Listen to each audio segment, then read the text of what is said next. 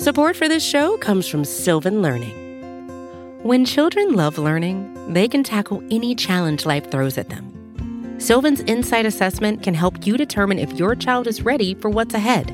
It can also identify gaps in learning and point out areas that could be of concern for your child so they can tackle what's to come.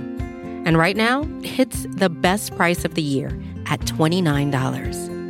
Go to sylvan29.com to learn more and get your child's assessment for only $29. That's S Y L V A N 29.com.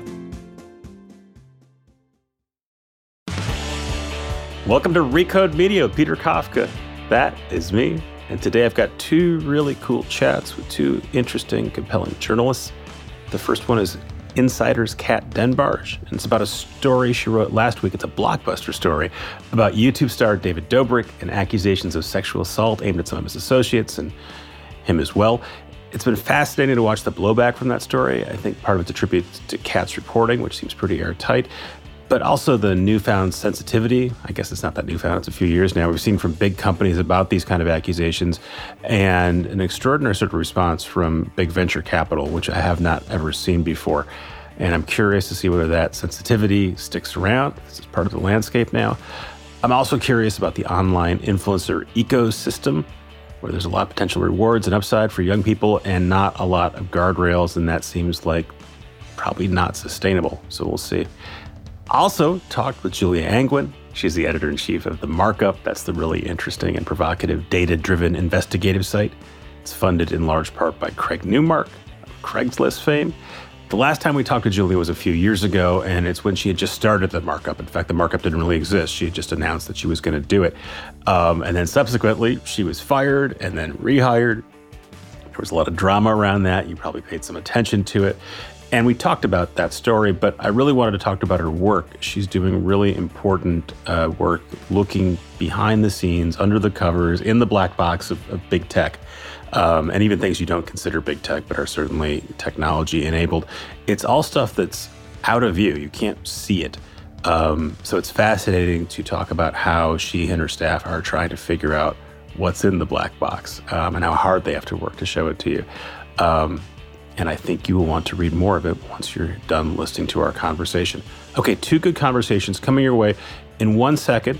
Before we get there, just my semi standard request to tell other people about this podcast if you like it. If you don't, keep it to yourself, but what are you doing listening to me? Okay, here is me talking to Insider's Kat Tenbarge. I'm here with Kat Tenbarge from Insider, who wrote a blockbuster expose uh, last week that is having repercussions this week about uh, David Dobrik and the influencer world. And um, I want to talk through all of it. Hi, Kat. Welcome.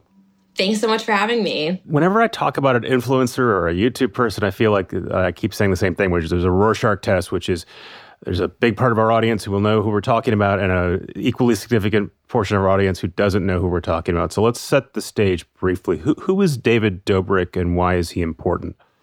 David Dobrik is one of the biggest names on YouTube. He started his comedy career on Vine back in around 2016.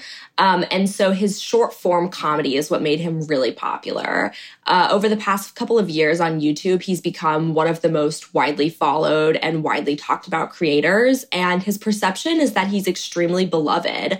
Um, he's well known for having a large friend group that he films doing a lot of comedic stunts and improv style skits. And he uploads four minute, 20 second vlogs that have been wildly successful, both from a social media standpoint as well as a monetary standpoint. Yeah, my vague sense of him is that he's a goofy guy who enjoys having fun. I've seen a lot of videos of him showing off things he's bought with the money that he's made being a YouTube star, like a crazy mansion that has a funny dispenser that what I think soda comes out of it or something. That that's yes. my sense of him. Uh, so he's got this posse of people, the Vlog Squad, which I had not heard of until this week, so I feel very old. Um, so tell us what you wrote about last week and why it's important. So, over the past few months, uh, former members of the Vlog Squad friend group that David talked about in his vlogs have come forward to talk about experiences that have been less than positive. Uh, one of the former members described it as being like a cult. Um, another former member said he was sexually assaulted by one of the members. And in my story, I looked at the perspective of a woman who was a bystander to the vlog squad. She had no idea who David Dobrik was before she entered his life one night. Uh, but she ended up becoming an unpaid extra in one of the vlogs because her friend group responded to just an open ad for women to come and take part in this video. Um, and while she was there that night, she told Insider that Dom Zeglaitis, uh, one of the members of the vlog squad, ended up providing her and her friends with enough alcohol that she became so drunk she couldn't consent to sex and that he actually raped her that night. And that footage from it was uploaded and portrayed as a consensual threesome in David's vlog. So this all happened a couple years ago. The video went up. I guess it, it, it generated a bunch of views and then was taken down when she complained. Um, this is a couple years ago. Why why are we hearing about it now? Why were you writing about it now? So really, the movement that has kind of erupted around these former Vlog Squad members coming forward and sharing their stories made me interested in digging deeper into what people's experiences were. Um, and this woman has been talking to people in the media, people behind the scenes about what happened to her um, since it did happen uh, but she's always wanted to remain anonymous. And so it kind of took a combination of factors to be able to tell her story in an impactful way at Insider. So what you're describing essentially is is date rape um, or a version of that. Um, the woman uh, um, in the middle of this did not press charges. Um, the video went up; it was taken down. Is there other content like this in David Dobrik's and the Vlog Squad's oeuvre? is this sort of a one-off? So since the stories come out, a lot more people have come forward with allegations that are similar to this. There have been several people who have posted to TikTok and gone viral over the past week, basically making similar allegations. There are women who have said that they were in extremely similar situations in David's vlog. And people have also been uh, re uploading and re examining some of the content in past vlogs that involved these sexual scenarios that people are now wondering what's the real story here. So there is other sort of stuff that's played. It's there's sexual content. It's played for a joke, and now people are looking at it and going, "Oh, maybe we don't understand what was actually happening here, and maybe some of this." Um, broke laws. Um, so you you wrote this story last week, generated a lot of attention, um, and then it snowballed, right? So what what has happened to David Dobrik since, or what what what's happened around David Dobrik since your story came out? So right after the story came out, uh, David uploaded his first sort of apology or at least acknowledgement video. And he apologized to one of the former members of the vlog squad who had accused another member of sexual assault, but he didn't specifically acknowledge this story. He just said that he had distanced himself from the member who's actually accused of rape. Um, and that apology didn't go over very well. David uploaded it to a really small YouTube channel of his, and people generally felt that he was trying to excuse himself and refocus the blame elsewhere.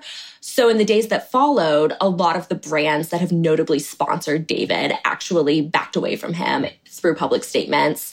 Uh, brands like DoorDash and SeatGeek have made statements that imply they're not working with David and they may not work with him in the future or won't uh, because of what happened. How much? How and much does a how much does a, a, a DoorDash or someone like that spend to associate themselves with a David Dobrik, someone who's at the very height of the YouTube charts?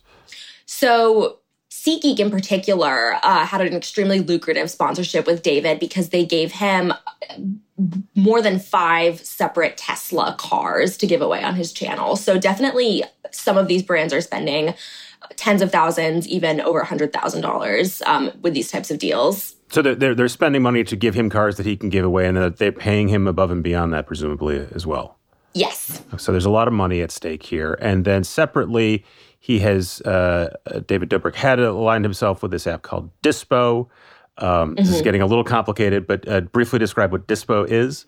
Dispo is an app that David was the face of, and the functionality of the app is that you can take photos with a filter that resembles a disposable camera, and you have to wait 24 hours before you can see what the photo looks like. It was generally intended to rival Instagram because it's a photo sharing app. So there's a community function and a feed function as well. So it's kind of a back to basic Instagram. It's being promoted by a high profile YouTube celebrity. It was uh, a highly sought after venture investment, Spark Capital uh, firm based out of Boston and New York, which had been early on Twitter and Tumblr and some other big uh, social apps, won the deal. And then on Sunday night, they did something I've never seen before.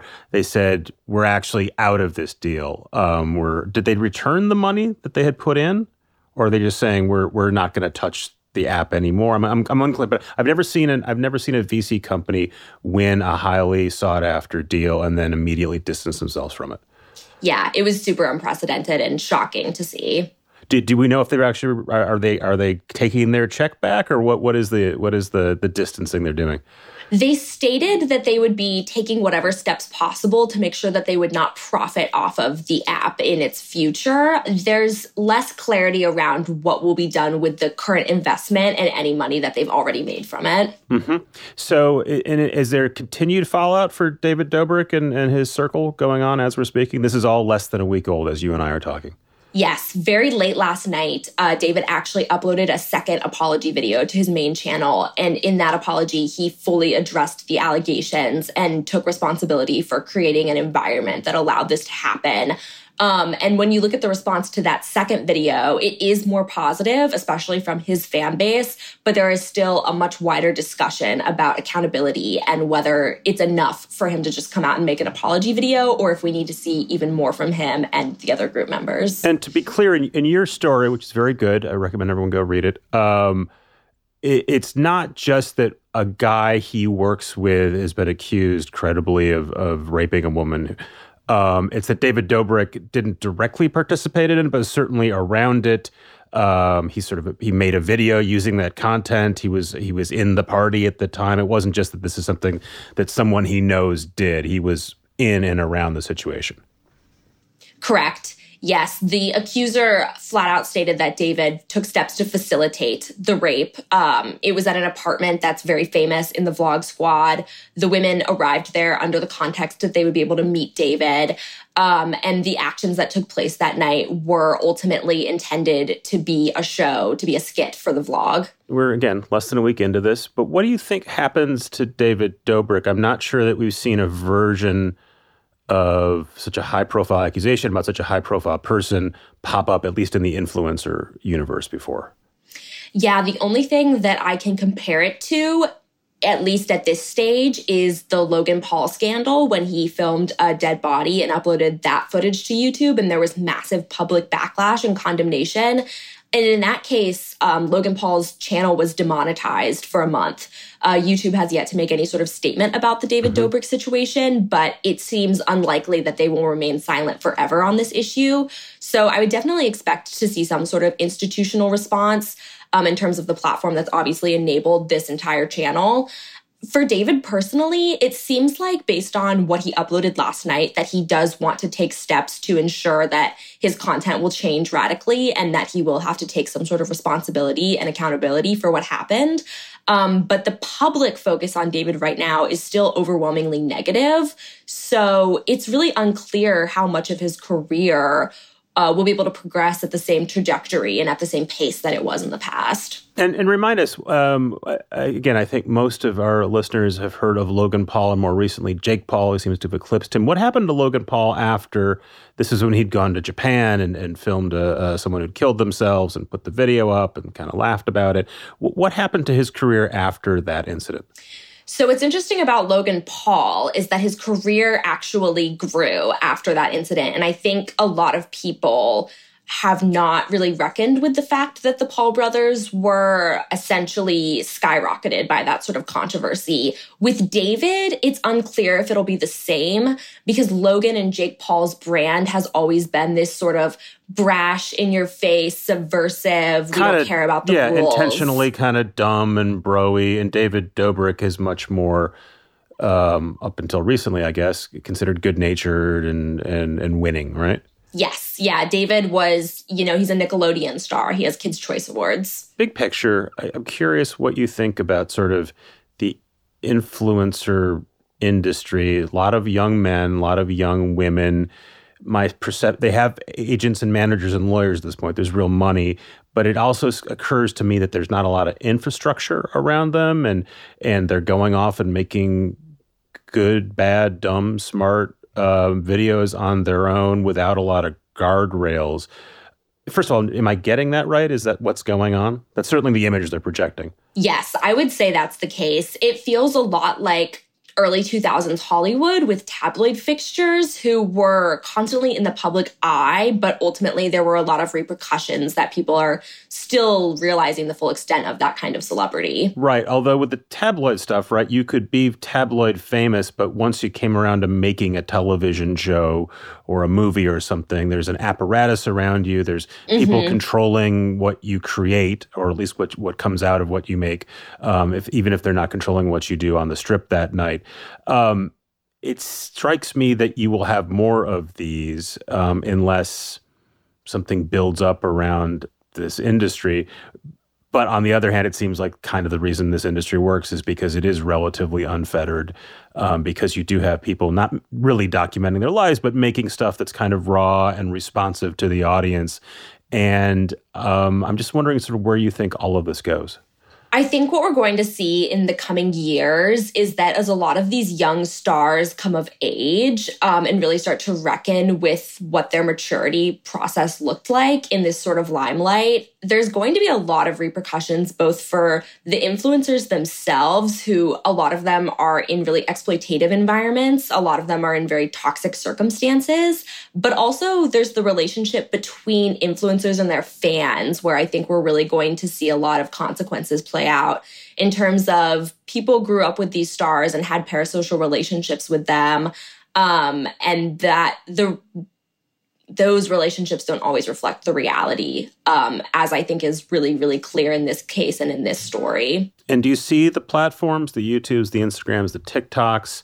You know, they are they have been struggling almost since they started, sort of trying to figure out what they want on the platform, how much control, if any, they want over what goes on the platform. They generally sort of respond after the fact when something particularly terrible has gone up, and then they'll, like the Logan Paul situation, put them in a, a penalty box for a little bit.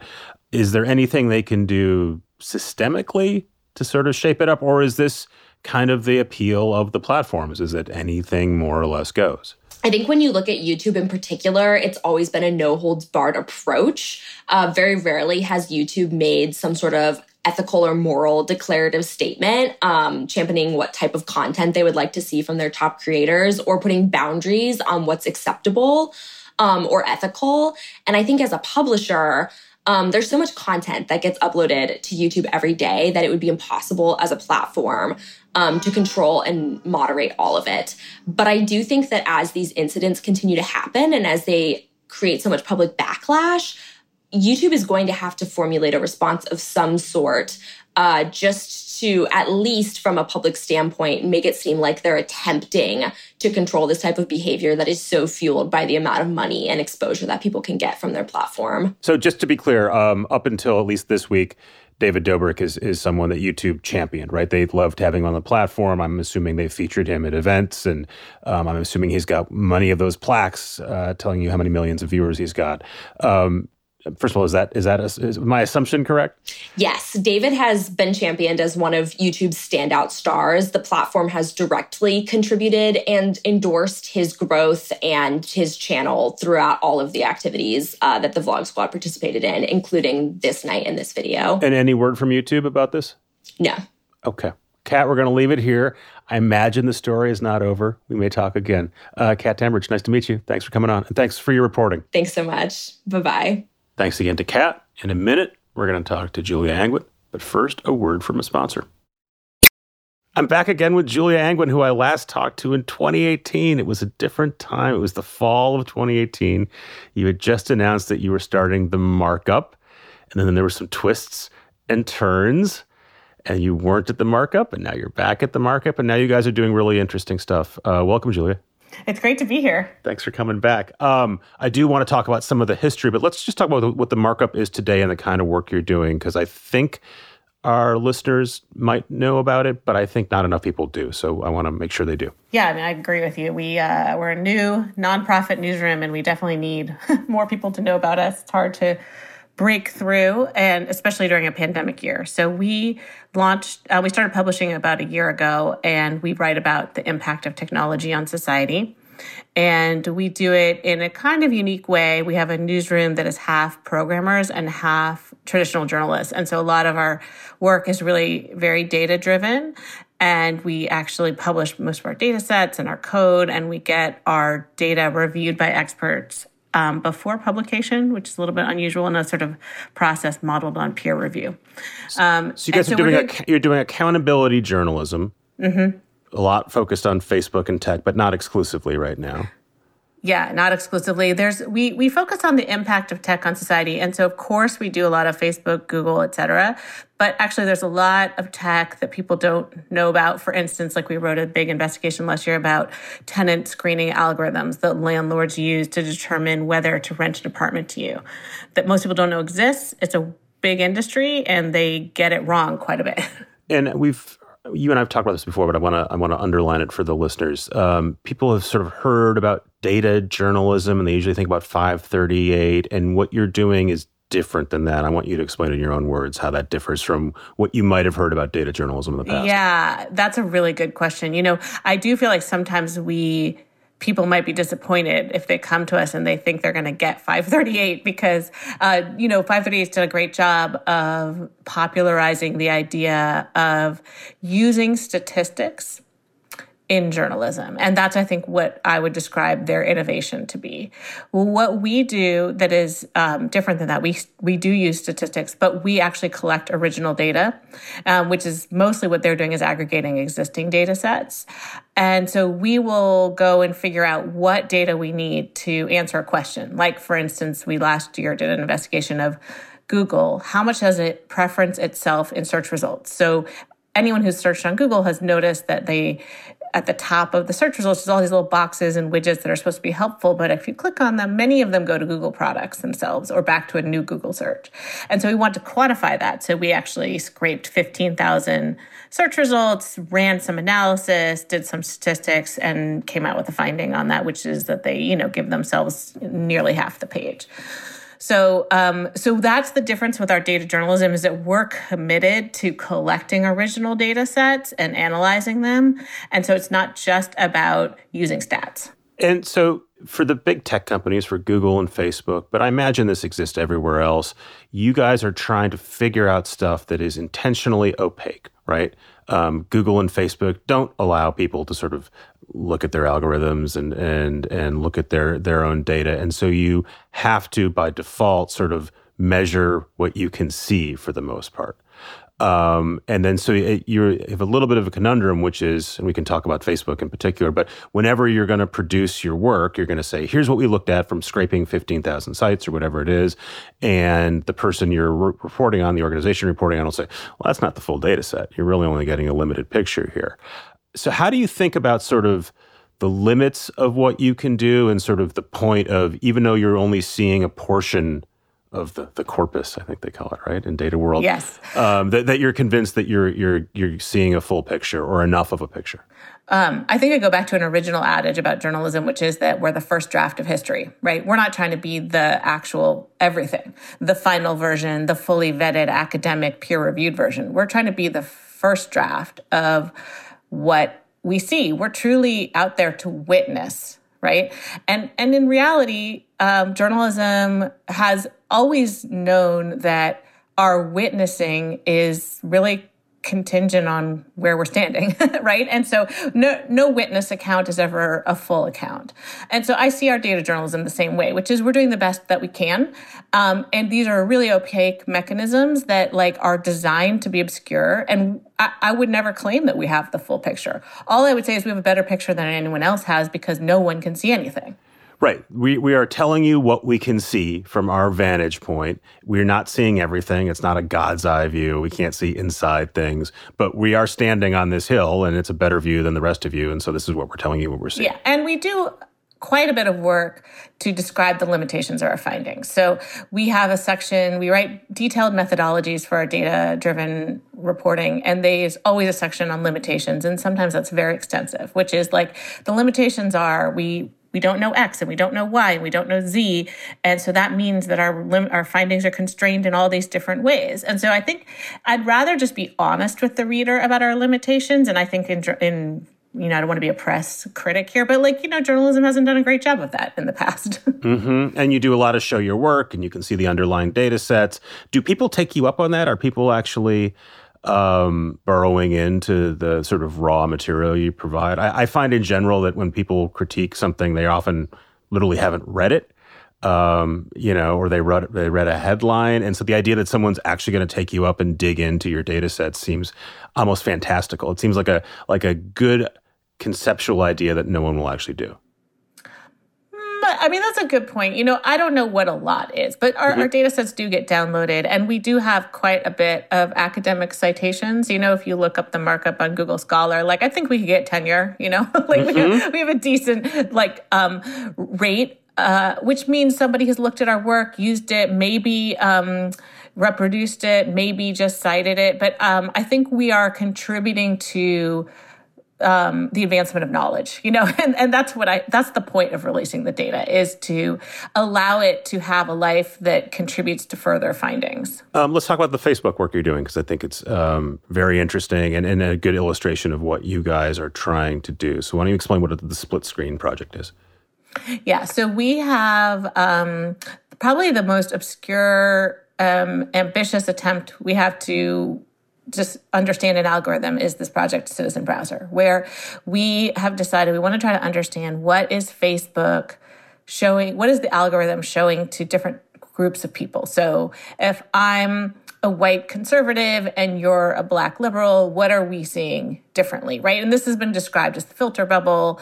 Um, but it's never really been seen because you know facebook's a black box. You can't see other people's feeds. You mm-hmm. see what you see and then you see the data they allow to be released which is in their tool that they own called CrowdTangle and that's about it. And so what we did was we went and built an app called citizen browser and then we paid um, so far more than 2000 people to install it through a survey research company. So we have a nationally representative panel of people who log into facebook through our app and then we observe their feed through that. And we don't know anything about these people other than what they self identify, which is age, race, gender, geography, political affiliation. We strip out any name, a mention of their name, of their friends' names, anything personal.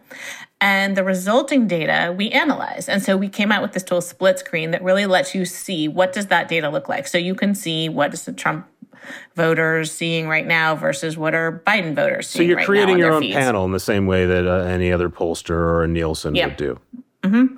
But it's unusual because I don't know how many journalism projects have created a panel, and right. so I I feel like um, this is a little bit uncharted territory for us.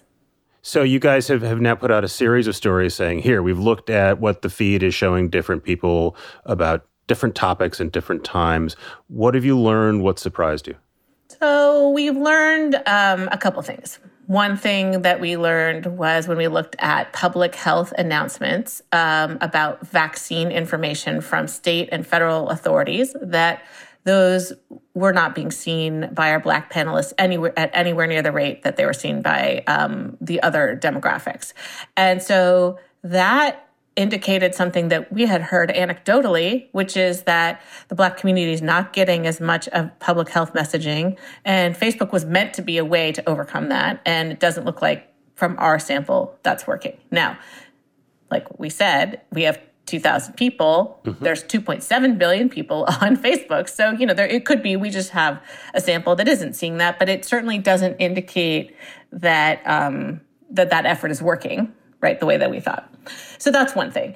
Another thing we found is that Facebook, uh, the kind of promises it has made to Congress, uh, sometimes it doesn't live up to them. So back in October, they promised Congress that they would turn off political group recommendations for the duration of the election and the post election season. The idea being that um, being pushed into political groups was kind of, um, in their own studies had shown, could be very radicalizing. And so they wanted to sort of chill out during the election period.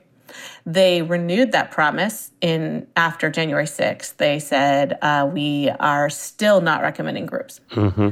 But our data show they never turned them off. They were on the whole time. And there was no way Congress would know that, right? Um, there was no way the public would know that. The only way to know that was a panel because we could see that all of our people were being recommended political groups. And really, the people who were being recommended political groups the most were Trump voters. And they were being recommended pretty far right groups that were many of which were involved in organizing the riots on January 6th. So not only did they not turn off those groups, but they didn't turn off the ones that really led to the harm that they were trying to avoid. When you publish that, and before you publish that, and you go to Facebook and you say, here's what we've found, what's their response?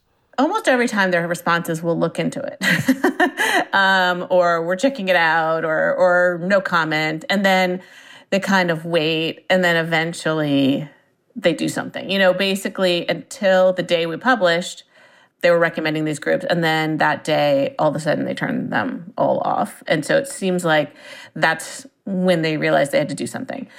They later sent a letter to congress because congress was like um, excuse me you promised to do this. What happened? And they said it was technical difficulties mm-hmm. you know they, they had technical difficulties with turning on political turning off these recommendations which i find surprising because these were not really subtle groups. These were like Candace Owen for president, right? Like, um, they were really clearly political. I'm always struck by this. This is, comes up with Google and YouTube all the time as well, and Twitter to a degree, where you see stuff that clearly is a problem um, often it's a clear violation of what the company has said they want on their platform, and it's you guys are doing this this really uh, intensive work to find it. But often I just see it on my feed, or a reporter from BuzzFeed will find something odious on YouTube with a million subscribers.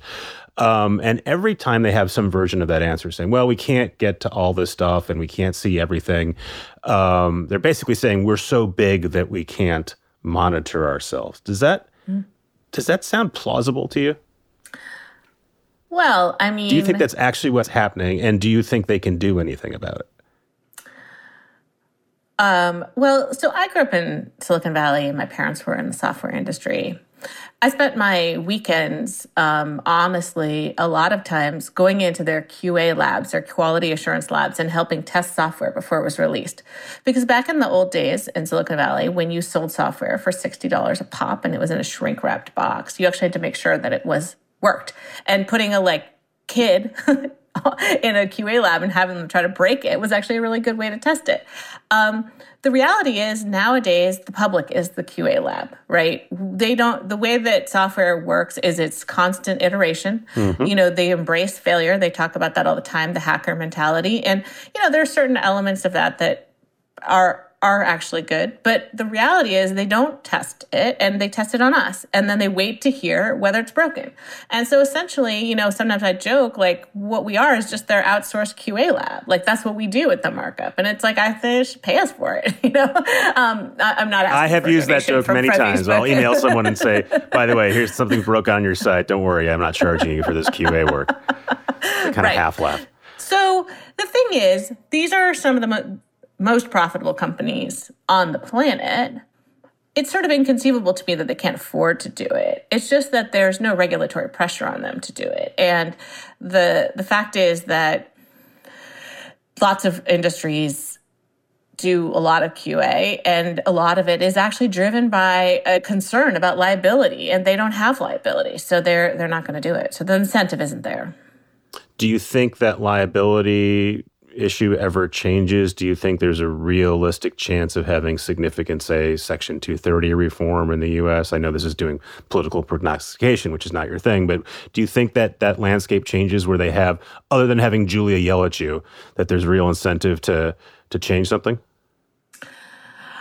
I think so. I mean, look, we have more movement in Washington, more bills being proposed regulating tech coming from all sides, right? 230 reform, algorithmic auditing requirements, um, privacy laws, and I'm not, like you said, I'm not a polit- political prognosticator, but it does seem like momentum is building. It is actually bipartisan. Um, and so something is going to happen. And I think the thing that I feel is I want policymakers to make their decisions based on the best available evidence. And the truth is, there's not a lot of evidence right now. So, like, for instance, they wouldn't have known that um, political group recommendations weren't, you know, being mm-hmm. turned off, and so they couldn't demand that they would be turned off. So I see my role as making sure that the regulators who I think are going to make some important decisions have the right information about what's going wrong, right? Because otherwise it's actually they're they're making decisions in a vacuum, you know.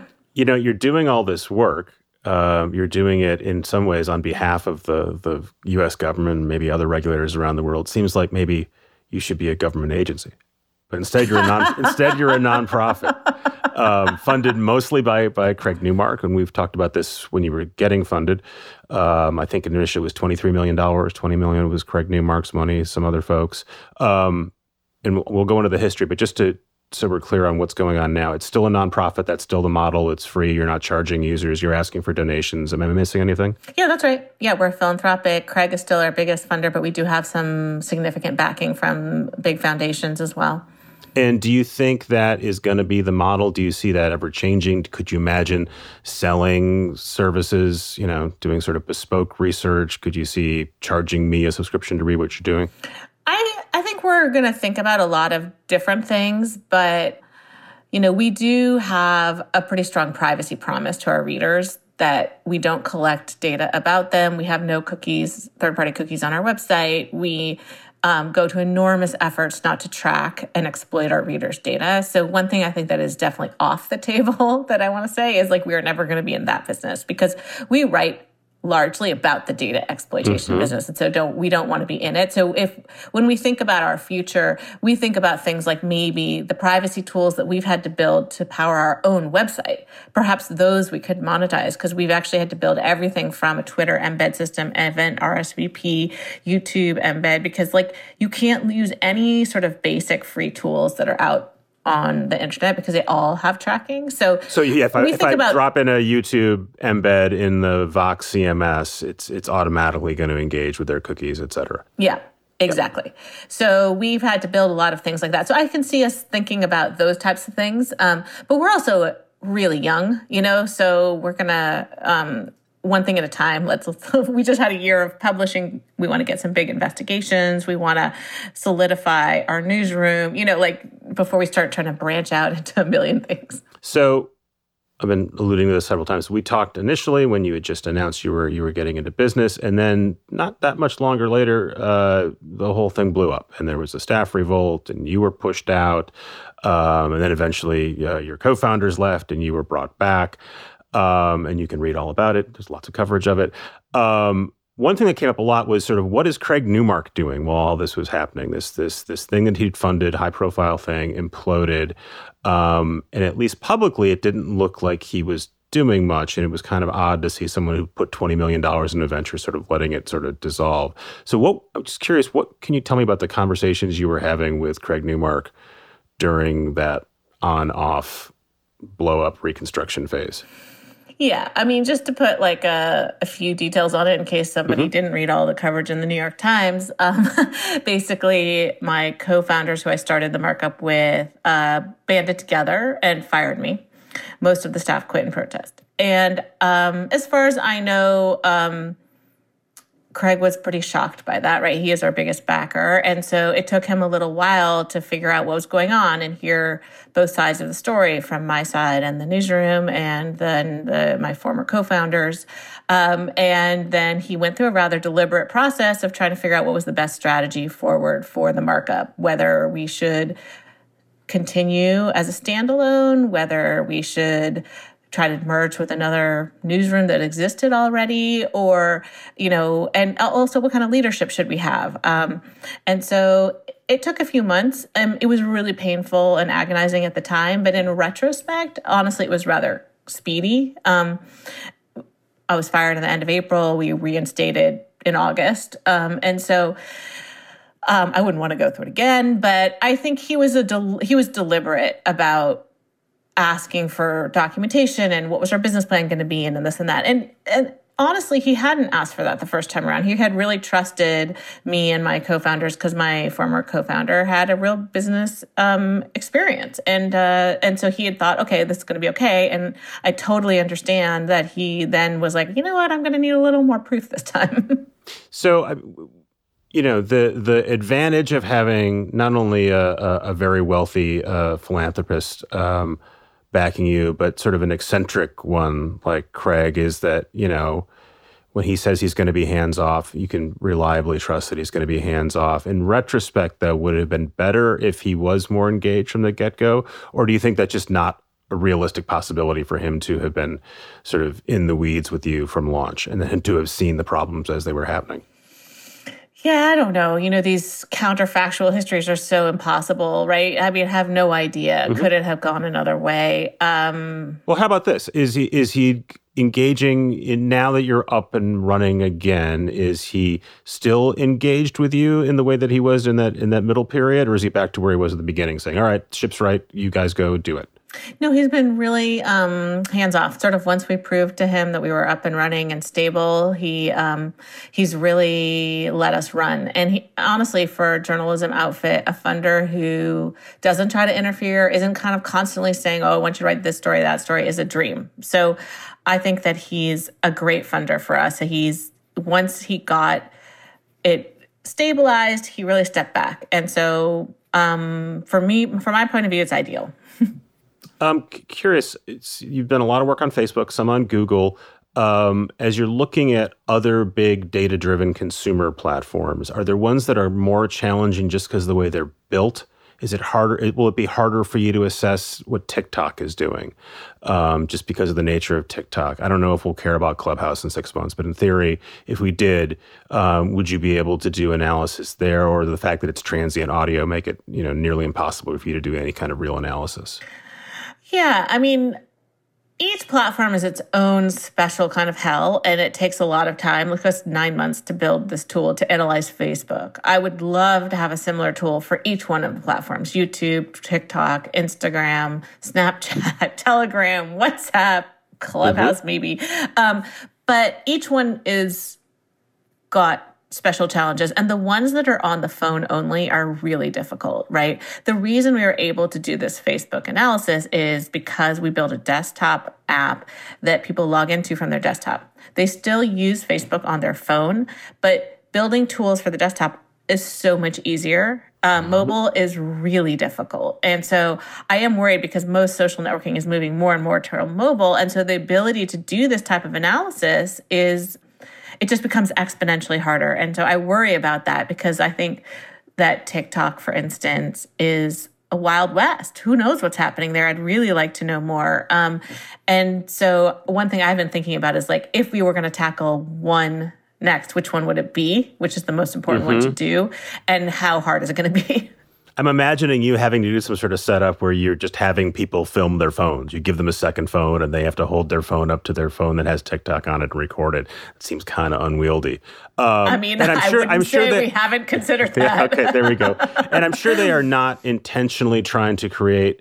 Well, you tell me. I mean, the phone is the phone. Everyone's going to put something on the phone. Do you think they uh, any of these platforms are intentionally making their stuff obscure and difficult to track, or do you think it's just the nature of what they're making is that it's uh, some of them it's all are, below right? the surface? Some of them are definitely trying to make it difficult, but the reality is that the big challenge is the phone. And honestly, the the thing is that it's kind of a good thing. Apple has built sort of sandboxes around its apps. And so each app can't really leap into and take data from another app. Mm-hmm. And so for us to monitor somebody's TikTok, we can't build a phone app that then grabs data from your TikTok app because Apple's put a nice wall there. That's a good privacy feature. It just means that there's not a good way to audit that app. And then when you think about, and you don't, you're not exclusively doing these consumer apps like you were talking about, um, um, some work you were doing at the beginning of this podcast. How do you decide between saying, all right, Facebook's huge, it's got huge influence, we should spend all our time on that, versus there are algorithms all throughout our life. A lot of them are important. A lot of them we don't know exist. We want to spend time on those um, which I assume are just as gnarly and hard to figure out. Um, but we'll Gnarlier, probably actually we'll, we'll generate less, maybe generates less consumer interest, maybe less press attention than a Facebook browser project. Mm-hmm. Yeah, no, I mean, some of these algorithms are so unsexy, right? Like we launched, our launch story was about Allstate's um, car insurance pricing algorithm. They had developed a a black box algorithm that was going to charge you, well, that is actually um, charging people based on their willingness to pay rather than their risk. And that's a huge, um, huge deal, right? That impacts mm-hmm. tens of millions of people. And it's in a regulated industry where um, the intent of the law is to not allow that to happen. And so um, there are lawsuits and regulator regulatory actions still to this day that are unfolding because of that story, but they don't get that much press, right? Nobody mm-hmm. really gets super excited. Like Allstate isn't a big clickbait topic, you know. Mm-hmm. Um, but those are important, and we will always be doing those. We um, like our mix of stories is actually our big investigations are about 50-50 about 50% tech platforms 50% these giant um, other things that you don't always think about. Have the platforms ever come to you and said look we know you're going to do the work. We don't love it but let's make this a little easier. Here's here we're gonna we're gonna at least get this right right? Sometimes you get that version when you're doing investigation. They'll say since you're doing this right we, since you're doing this we want to make sure you get it right and then they sort of steer you towards either data sets they like or they're just offering more transparency than they would have if you weren't knocking on their door over and over. Has anyone ever sort of said, "All right, uh, we're gonna we're gonna help"? Nope, they're still they're still clinging we're, to we're it. We're not really getting invited into the tent. No, and what about the Facebook oversight board? Have they reached out? They're supposedly independent. Facebook court? Um, no, I mean I um, I've relationships with people who are on the Facebook mm-hmm. oversight board just from reporting or whatever, but nothing uh, formal. No.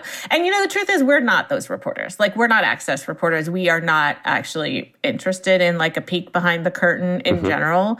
That's a fine, that's a form of reporting, but it's not our expertise. And access reporting is actually really its own specialty, difficult to do well, not something I'm great at, not something that my team is really expertise at. We are a certain kind of reporter and we're the kind of reporter who shows up at your door. We knock on the door and we say, Hi, here's the data we have about you. Please respond. And that's our main relationship with almost every target of our investigation. What do you think? I mean, I'm sure you are following this professionally. Facebook uh, has worked with reporters um, recently in a couple instances. One, uh, there was a big New Yorker piece, and then there was also just recently a technology review piece from MIT um, that were both pretty scathing pieces about internal workings at Facebook. Clearly not what Facebook intended to do. What did you think of those two pieces? You know, I, like I said, this is a genre of reporting that is important. People really want to hear the inside tick-tock, who said what to who, mm-hmm. why did this happen? Because I think ultimately, emotionally, readers are interested in intent they would like to know is Facebook actually a malevolent force or is it just a bumbling force? And I think and, that and, and who do we blame within Facebook? And who do right? we blame? Right. And I get that. There's a huge narrative pull there. But my personal feeling is that intent doesn't matter in the real world. If you're causing a genocide in Myanmar, I really don't care if you planned to or not. it in the end, you did or you didn't, right? And I'm interested in the you did or you didn't part. And so I see our role as answering that question. And that is just a different question and it requires different types of reporting. And so I think that it's really great that even in the financially straitened circumstances that we have in journalism, that there's enough diversity that readers can get all of those pieces from different places. But I don't think we're going to be the place that's offering that inside access version. We're always going to be the did you or didn't you? What did you act? What actually happened, right? Like, for instance, our story about vaccines and how those ads aren't being delivered to Black readers. Well, I'm sure that is no one's intent, right? That is, and then so it, to me, it no one at matter. Facebook has said, "Let's make yeah, sure no that we don't distribute this news." them. I'm sure they were trying to do the opposite, but the fact is, like their algorithm, they themselves don't know what it does, right? I mean, it's worth noting that HUD has a lawsuit against Facebook right now, saying that their supposedly non-targeted algorithm for delivering ads is actually discriminatory, right? It's an open question whether Facebook can deliver ads in a non discriminatory way at all. And so our story adds a piece of evidence to that very important question. And so that's why I'm saying we're just playing on a different field than those other people. And I think it's important that we know our lane, they know their lane. And I really appreciate their reporting. It helps me think through these issues more, but I'm not as interested in intent as others are. Julia, I appreciate your reporting at the markup. um, other than suggesting that people go check you out and, and maybe take the credit card out and send a donation, anything else they can do to help your work? Um, that's it. Just read it and tell people about it because we're new and I don't know that how many people know about us. We're trying to help. Thank you, Peter. We'll boost your numbers. Thank you, Julia. Be well. Appreciate it. Take care. Thanks again to Julia and thanks again to Kat for chatting with us. Really happy we had both those conversations in one free podcast. Speaking of free, thanks to our sponsors who let us deliver this podcast to your ears for free. Thanks to Joel and Jelani, who edit and produce this show every week. They're great, and you guys are great too. Thanks for listening. We will see you next week.